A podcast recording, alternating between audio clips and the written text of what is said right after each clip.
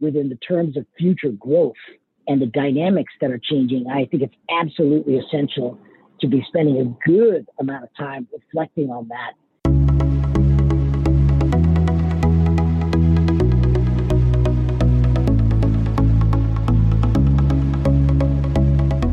You're listening to Banking on Digital Growth with James Robert Lay, a podcast that empowers financial brand marketing, sales, and leadership teams to maximize their digital growth potential by generating 10 times more loans and deposits. Today's episode is part of the Exponential Insight series, where James Robert interviews the industry's top marketing, sales, and fintech leaders, sharing practical wisdom to exponentially elevate you and your team. Let's get into the show. Greetings and hello. I am James Robert Lay, and welcome to the 109th episode of the Banking on Digital Growth podcast. Today's episode is part of the Exponential Insight series, and I'm excited to welcome Alex Sion to the show. Alex is the global consumer banking lead for the D10X program, which incubates new products and businesses designed to generate new organic growth for Citi. Before joining Citi Ventures, Alex was the general manager of mobile for JP Morgan Chase, in addition to co founding Moven, the world's first neo bank in 2012. Alex brings a tremendous amount of experience and insight around innovation and banking, which is exactly what we're going to talk about today to educate, to empower, to elevate you, the dear listener, as you continue to move forward and make progress along your own digital growth journey. Welcome to the show, Alex. James, thank you for having me. Before we get into it, what are you excited about right now, personally or professionally, in this this new world that we're navigating through together? I am excited in you know I think the fintech world coming out of COVID and the pandemic period has really accelerated beyond anybody's estimations. So if you kind of remember when when the pandemic first started, there were a lot of boardrooms in the banking universe that had assembled with the assumption that the fintech kind of phenomenon was going to go by the wayside. Yep. And that it was a great opportunity, frankly, for large incumbents to to harvest, you know, kind of the the roadkill, right, uh, from the fintech highway. So there was a lot of boardrooms that were kind of preparing capital and plans to basically do just that. Mm-hmm. And as we all know, that that didn't happen like not by a long shot. Right. And many of the underlying trends that were kind of behind the phenomenon that we know as fintech just accelerated beyond anybody's estimation. So I'm really excited that, you know, the the kind of the vision of the world that I, I believed in, right, and I have believed in for decade plus is really coming to fruition now, which I think creates just enormous opportunities you know, pretty much everywhere throughout the world of finance. So I think it's a really exciting time to be engaged in the space.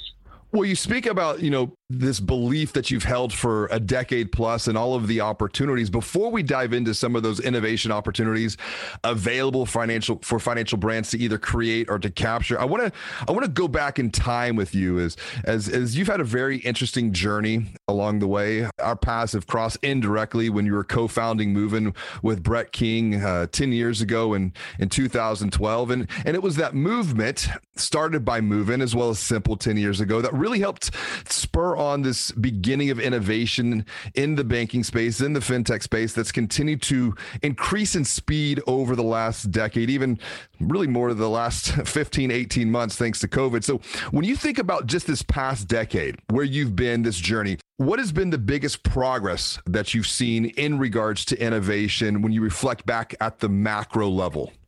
Yeah, no, that's a great question, James. So, and I've been doing a lot of reflection yes. these days just to get my head around, you know, where, where the world is heading next. But uh, but I, I think it all started when, when Brett and I kind of began the Moven journey. The catalyst really was the the iPhone, right? You know, the the, the introduction of the iPhone, um, as well as kind of what was going on in sh- social, and what was emerging in payments and digital payments at the time. And we saw the combo of the three really starting to coalesce in kind of that 2007, 2008 kind of time frame. Like the kernels were were kind of laid back then. And at that point, what we saw was kind of an inevitable journey, right? Where you know, the things that were happening with the mobile devices and the advancements there would inevitably, plus kind of social and what that did to behaviors, right, relative to digital. And then what was happening kind of in the payments world, which actually was going back decades and decades, kind of the advancement of digital payments.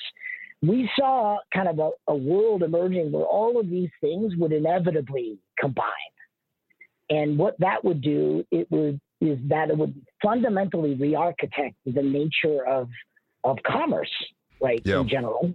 And we tied sort of commerce back to essentially banking and money. And it struck both of us at the time that this kind of inevitable path that we kind of saw happening, even in 2008, would essentially break the banking model. Right? Yes. And, you know, Brett famously coined the term of breaking banks in his his kind of own show.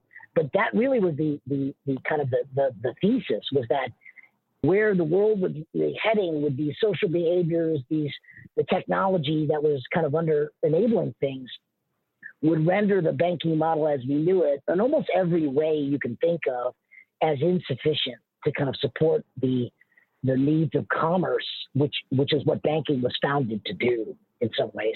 So we we saw, you know, what I guess I'd say is that summarizing is that I think that it's really the event was 2008, right? Like you know, and it was really just uh, this, you know, to me to me almost like a predictable path that yes. has had inflection points along the way, but it, it hasn't really been any surprising things. I, I would say maybe the advent of digital currencies, which mm. we kind of thought about a little bit, like was kind of a, a key, kind of unexpected, you know, kind of black swan and, and everything that that could really kind of change everything eventually. But but I don't know if we've really been surprised by anything other than maybe the speed and, and the capital right now pinning upon it. I've gone through over the past decade or so various iterations on whether or not I think fintechs win will win or incumbents will win or end up being partnership models. I think that's another area where I I'm still thinking a lot about whether the jury's still out on that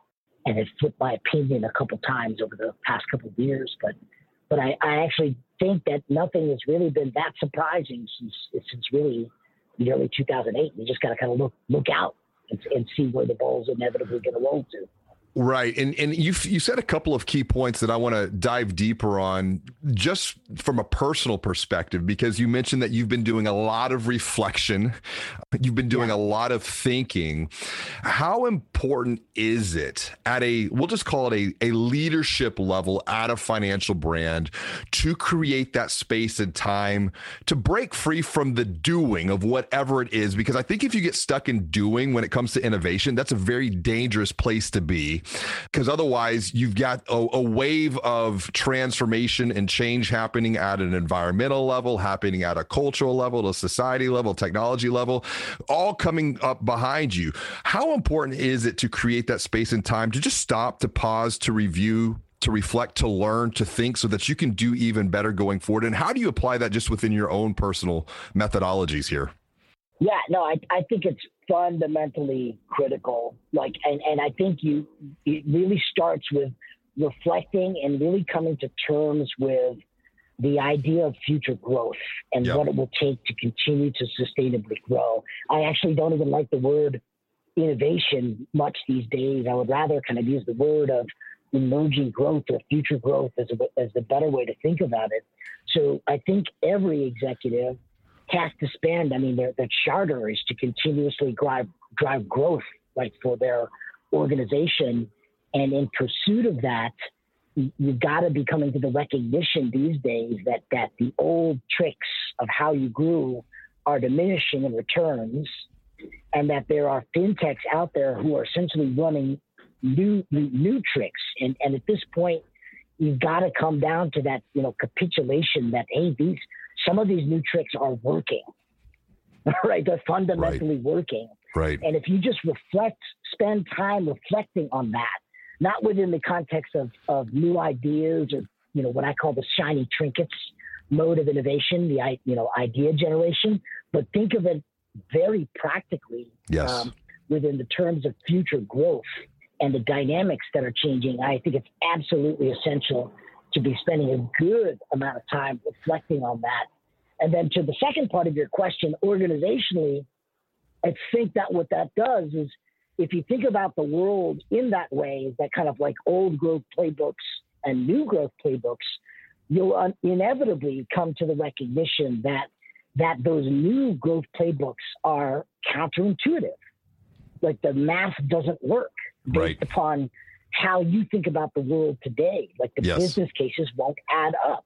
And so therefore, you by your organizational design in your DNA are almost inevitably going to reject all new growth strategies.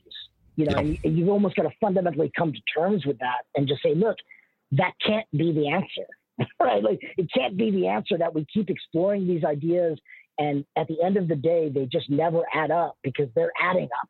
Yes. For other people.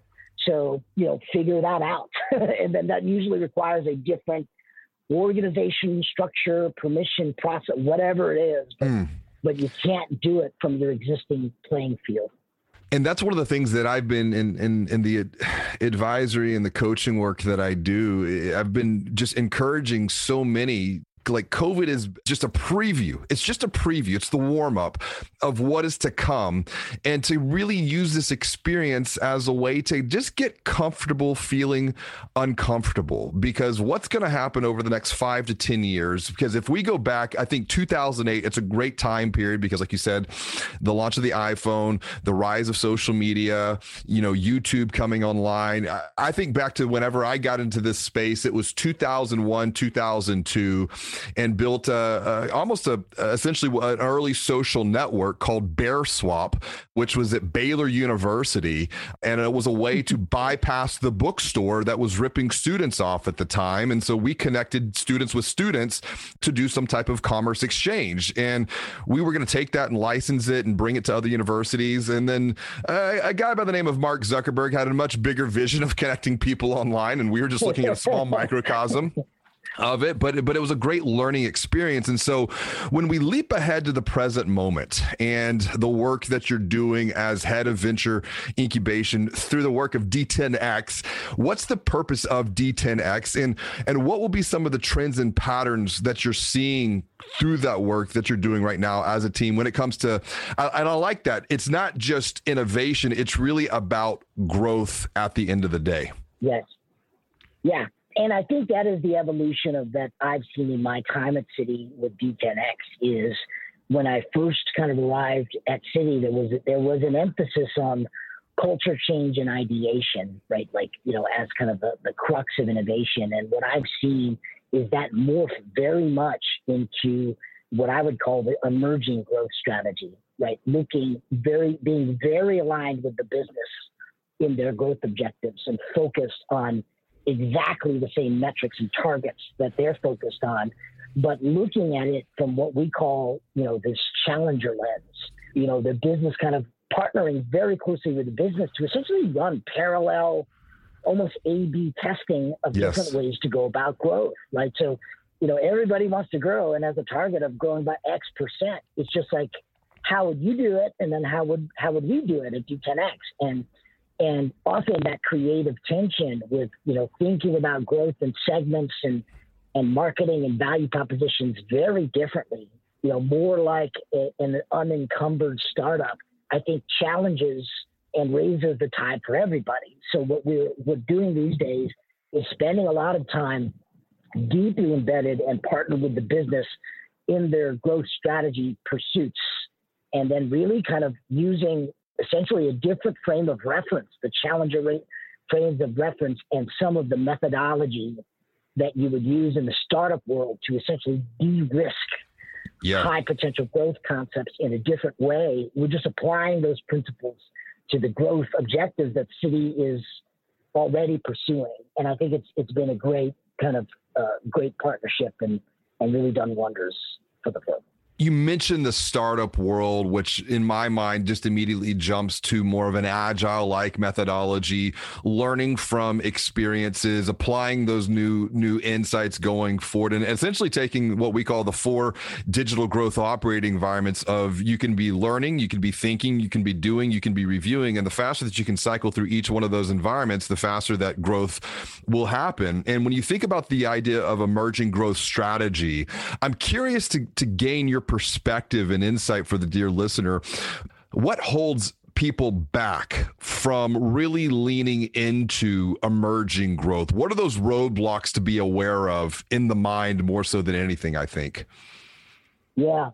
I think a lot of it, I've, I've spent a lot of time reflecting on the fundamental business construct of firms that are have identified a clear profitability model mm.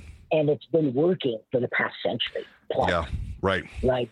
And what that essentially does is it kind of hardwires this growth strategy path to the point at which it can be, and rightly so, incredibly efficient and mechanical, right? And prescribed. And that's not a bad thing. Like, right. it's not a bad thing. But at the same point in time, I feel like what's happened in digital is that it has upended some of the laws, you know, kind of the laws of physics. Like my, my boss, Vanessa Colella, the, the head of innovation for Citi, often talks about the difference between theoretical p- physics and applied physics, right? right. like, uh, right. and and wants us to be much more in the applied physics land. And so we've got this thesis. The fintechs got these theses that that, that essentially the, the rules of physics for the banking business model have changed.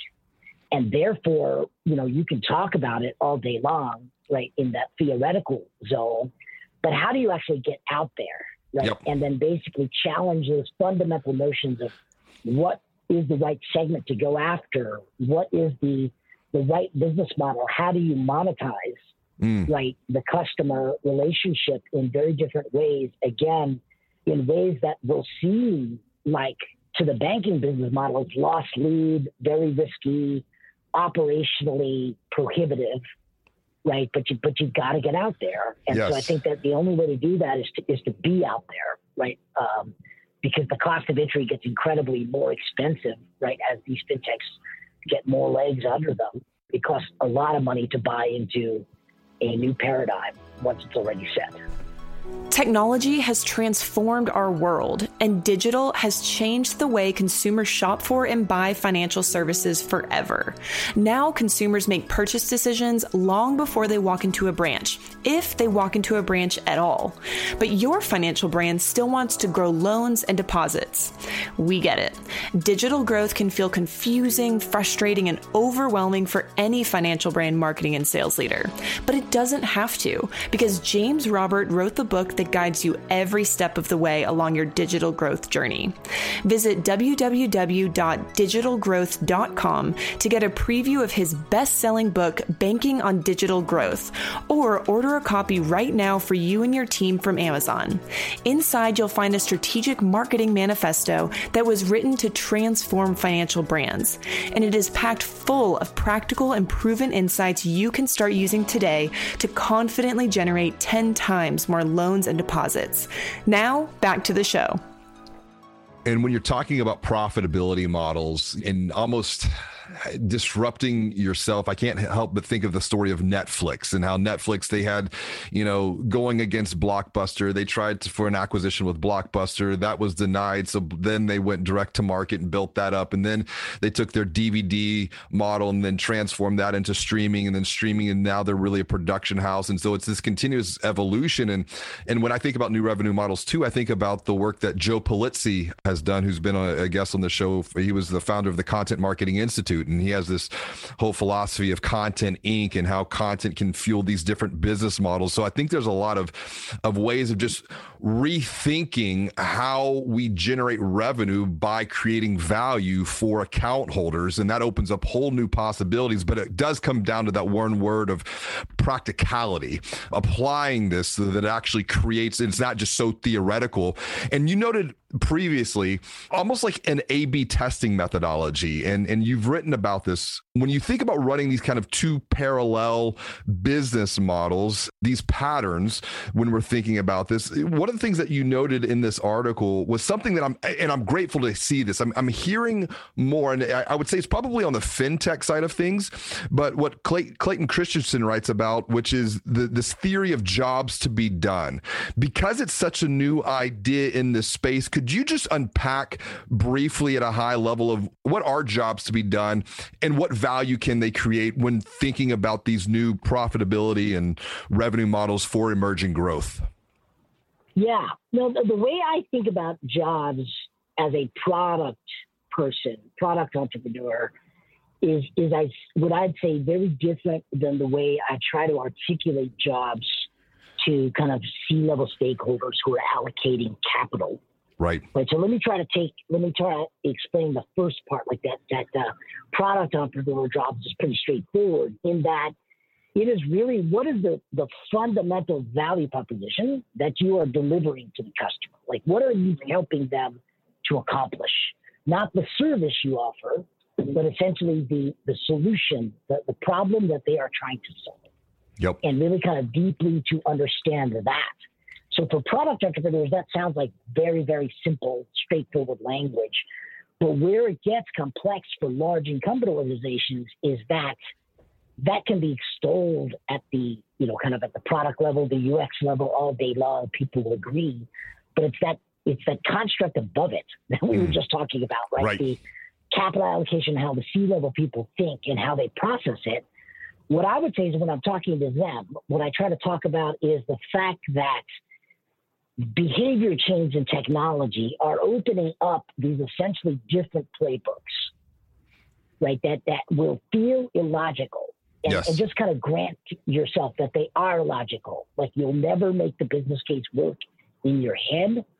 But if you can recognize and at least reconcile the volatility, right, and just admit to yourself that it's a volatile time, then what I like to say to C level executives is how would you, if you're asset allocating assets, like your job is to allocate growth capital, right, across the business in the appropriate ways, how much capital have you allocated towards this new playbook volatility? Fundamentally, how much have you? Like, what's the dollar amount? Right. And I guarantee you, if they went through the math, what they would find is they're probably, it's de minimis, right? It's, it's not a relevant level of allocation given or appropriate level of allocation given the volatility, like the, given the risk that this volatility represents. So it really is, it kind of elevates the conversation to say, look, you don't have to buy what I'm saying in terms of jobs or kind of admit to yourself that you're not customer centric or whatever, right? Right. Which creates all these problems. But you can at least, you know, kind of admit that as a capital allocator, right, and a growth capital allocator that you are under hedged. Yes. right? Like you, you are under hedged. And if you can do that, then you can at least set aside this pro- appropriate risk rising investment to explore what then will become jobs, right? Like at the end of the day, you know, so I think it's, it's two different ways to explain it. On the product level, it's pretty straightforward, but the more complex one that I think is really the, the, the hardest thing for the industry to get is, is that other side. Yeah, and, and you've touched on this idea. You mentioned the word entrepreneurship earlier. My mind then goes to the other side of the spectrum of what are the opportunities, if any, from an entrepreneurship when it comes to looking at emerging growth? Because when you think about entrepreneurship, it, it's looking for opportunities, putting people at the center of all of your thinking, all of your do, doing, human centered design, human centered growth, for example. But what are the opportunities for, let's just call it entrepreneurship, to bring that? capability into a financial brand to spur further emerging growth opportunities here? I think it's essential to organic growth, right? Like, so if you're, if frankly, you're at a, at a place now in banking where the, you know, JP Morgan Chase today just acquired another fintech in the ESG space, right? Like there's, there are going to be more acquisitions happening in, yes. in, um, inorganically to pivot business models. The problem with inorganic growth is that it's expensive, right? Especially when you have no kind of inhibitors to scale and you have got such you know, kind of intensity on the private and venture market side, bidding up prices. It's expensive. It's going to be an expensive way for an incumbent to turn around. So, to your point, entrepreneurship becomes then essential, right? Like you've got to be, you know, organic growth is the best way to do it. It's the cheapest way to do it. And then what do you need for that? Right? You need to kind of unplug people from the matrix. You need to kind of have that, you know, ability to kind of have people inside who frankly are best positioned to understand both the business model and the growth objectives and the strategy of the firm and the customer history, all those things. If you can you can do the work to provide them with the lane to play a different way and to think a different way, I actually think that's the most efficient way to drive transformation. But it's hard.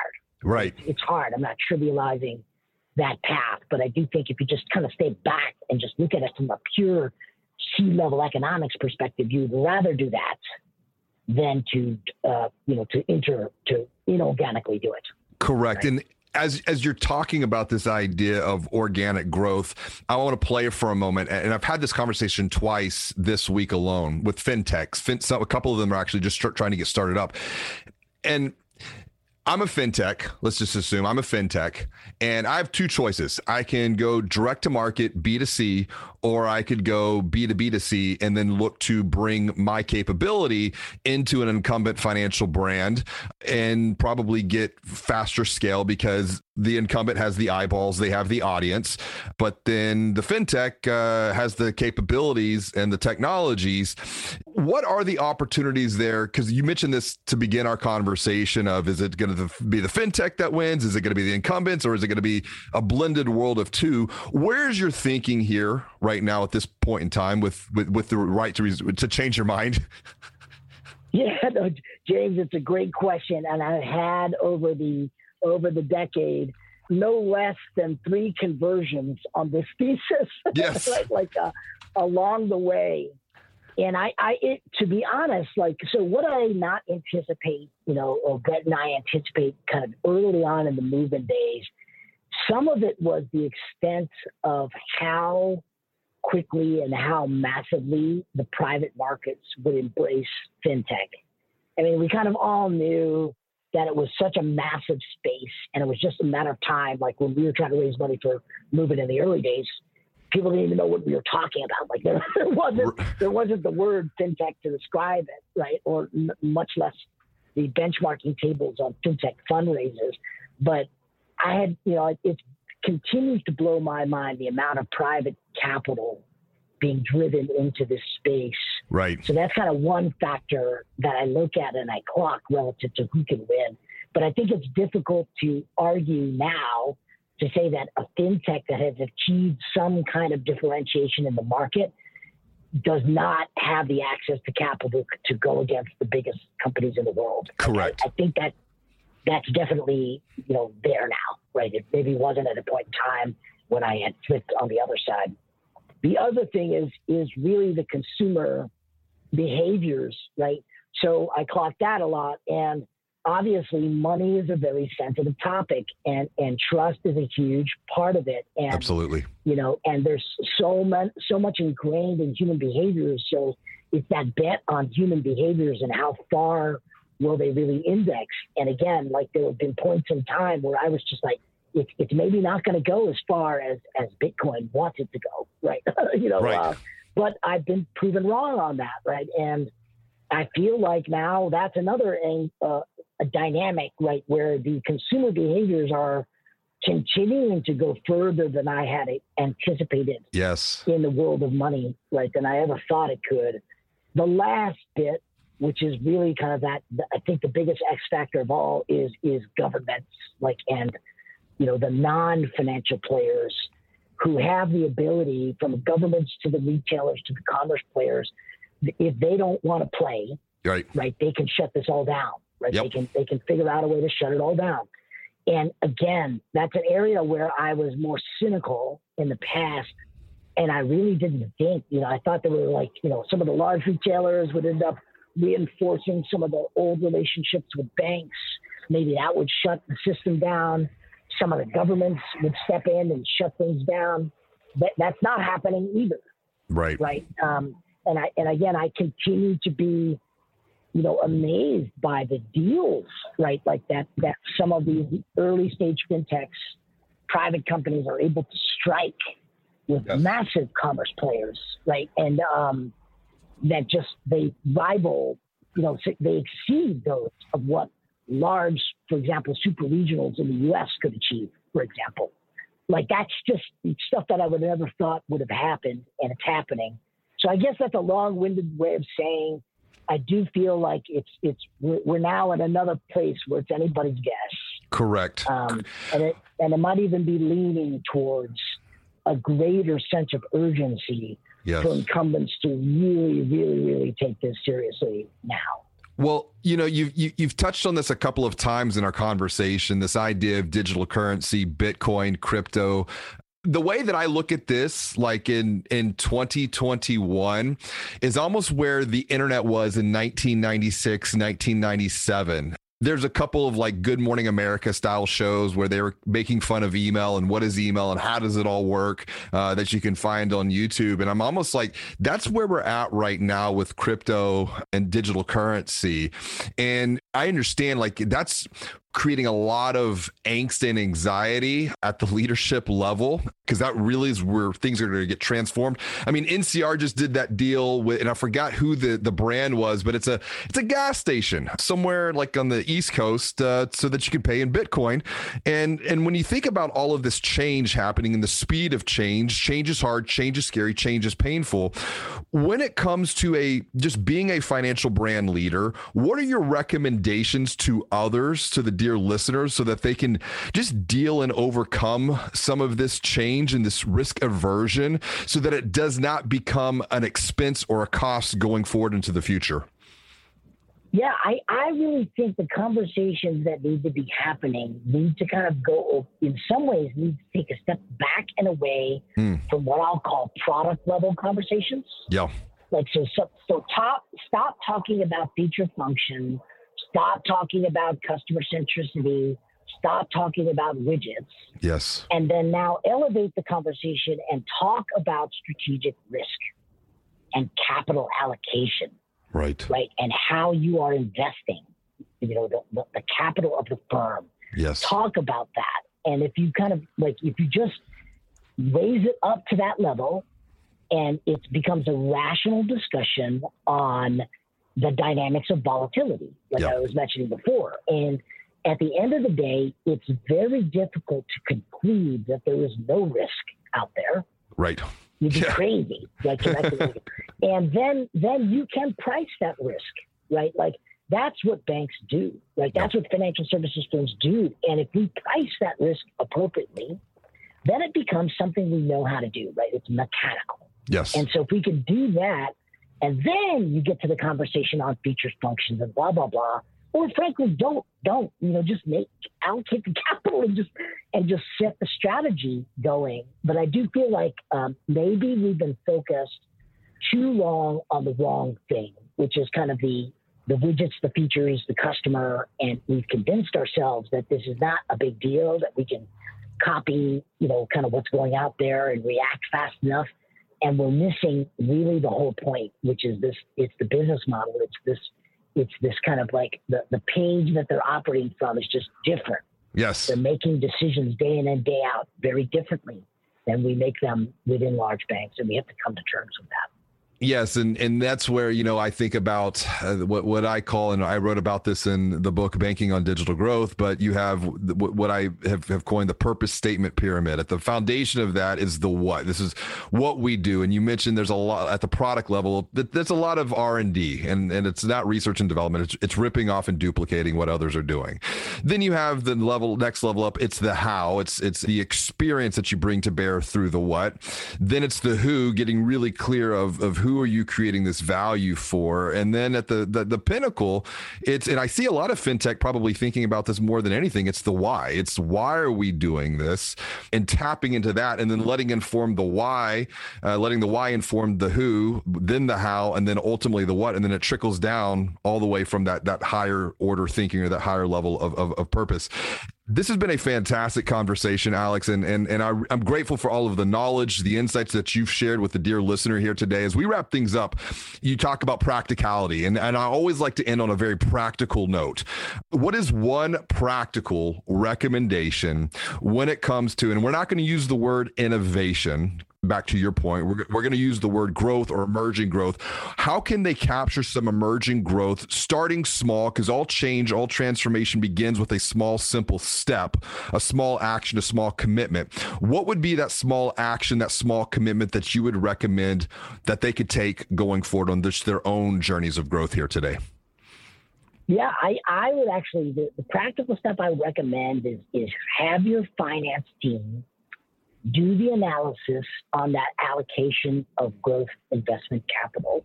Yep. And identify the number that you you truly believe is being spent on emerging growth, like as a hedge.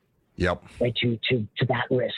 You know, identify that number. Walk around it when you identify the number, make sure the board knows that number. Right. Like like raise it to that level. That that should be a known number you know, at, at all kind of the C levels of any bank or institution out there. To me, that's a very practical first step is, is, is do the financial work to identify how you're allocated relative to your growth investment. Absolutely. Well, Alex, thank you so much for all of the knowledge today. If anyone wants to just connect with you to say hello, what's the best way for them to reach out and do that? Sure, absolutely. You can reach me at citi, alex.sion at citi.com. Excellent. Excellent. Reach out to Alex, say hello, thank him for all of the knowledge that you've shared today. And thank you, Alex, once again for joining me on another episode of Banking on Digital Growth. This has been great, man. Awesome. Thanks, James. Appreciate it. As always, and until next time, be well, do good, and make your bed. Thank you for listening to another episode of Banking on Digital Growth with James Robert Lay. Like what you hear? Tell a friend about the podcast and leave us a review on Apple Podcast, Google Podcast, or Spotify and subscribe while you're there. To get even more practical and proven insights, visit www.digitalgrowth.com to grab a preview of James Roberts' best-selling book Banking on Digital Growth or order a copy right now for you and your team from Amazon. Inside You'll find a strategic marketing and sales blueprint framed around 12 key areas of focus that empower you to confidently generate 10 times more loans and deposits. Until next time, be well and do good.